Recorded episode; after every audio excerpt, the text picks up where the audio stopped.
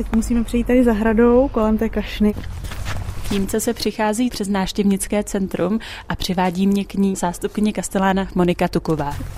My teď vlastně stojíme v arkádové chodbě a podlaha, která je tu kolem nás, ta byla tady na tom místě trochu sesedlá a protože nás čekala velká obnova celé budovy, tak jeden z průzkumů obnášel i právě tady podívat se pod tu podlahu a zjistit, co je tam špatně. Takže tady teď stojíme na takových prknech a pletivu. To je to místo té jímky. My vlastně teď přes ty pororošty tady hledíme eh, do těch devíti metrů, na dně se nám leskne vodní hladina. Proč vlastně potom ta jímka byla zasypána, víte to?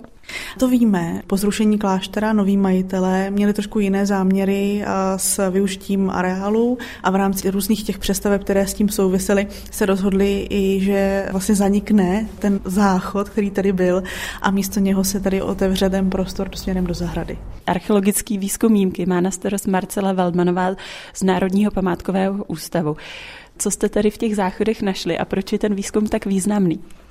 Významný je hlavně spektrem nálezů, jak co se týká materiálu, protože celý ten sediment byl v mokrém prostředí pod hladinou spodní vody a byl právě uzavřen tím suťovým mocným násypem, takže k tomu nemohl vzduch. A tím pádem se našlo spousta artefaktů, ale také ekofaktů přírodnin, větvičky, pecky, skořápky. Nakonec byl náš depozitář obohacen o více než 12 tisíc artefaktů. Co třeba bylo plně takové nejzajímavější? Překvapivý a zajímavý nález je bez pochyby e, psí obojek, ale také skelety tří psů. To znamená, že jímka sloužila i k odhazování uhynulých zvířat. Jak takový obojek vypadal? Stejně jako v dnešní době? V podstatě ano, byl to asi 7 cm široký kožený obojek, který byl zdobený pomocí cvočků.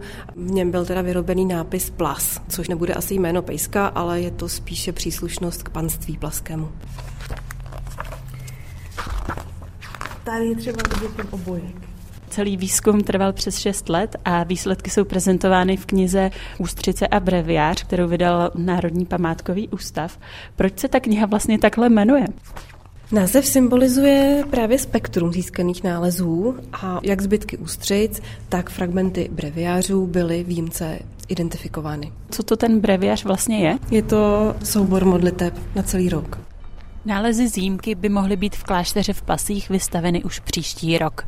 Z Plas Anna Matuštíková, Český rozhlas.